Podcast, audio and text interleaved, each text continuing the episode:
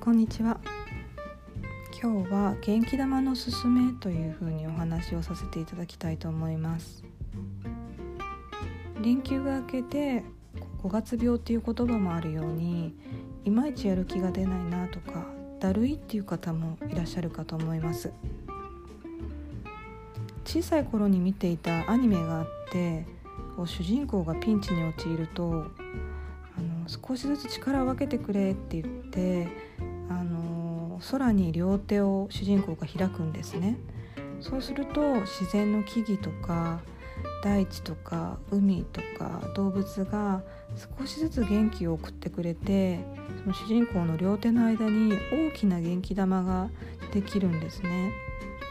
で私もそんな風にしてできるような気がして本気でやってみたことがあったんですけれども大人になってからもあのちょっとこっそりやったりもするんですけれどもでそんな風にしてあの元気玉を作らないまでも自分に元気がない時っていうのは自然にお願いして分けてもらえばいいと思うんですね。でこの時期にぴったりな元気玉っていうのがあの夏のフルーツがそろそろ出てくる時期かなと思うんです。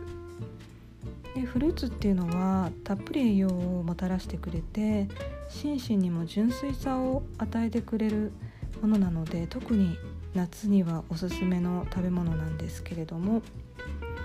あのこの時期のフルーツっていうのは柑橘なんかがあって酸味が強かったりもするんですね。でこの酸味っていうのは心を外交的にする作用もあるのでこの時期の連休明けっていう時には刺激を与えてくれていいかもしれないんですけれどもあんまり取りすぎると気持ちが外へ外へっていう風に向いてしまってこう自分の内側の充足感みたいなものが希薄になったりもしてしまうので体調に合わせてあの取りすぎないっていうのもポイントになってきます。で今の時期だとレモンとか、えー、酸味がもう少しマイルドなライムみたいなものも出てくるので朝のおさゆなんかにギュッと絞ってあげるとあの体に活力をもたらしてくるかもしれません。でフルーツでなくても何か丸いものっていうのはエネルギーがギュッと詰まっているような気がしてすごく私たちの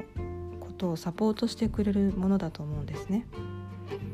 なので是非自分にとっての元気玉っていうのを見つけていただいてこの時期をあの乗り越えていただけた元気に乗り越えていただければなと思います。今日は元気玉のすすめということでお話しさせていただきました。お聞きいただきありがとうございます。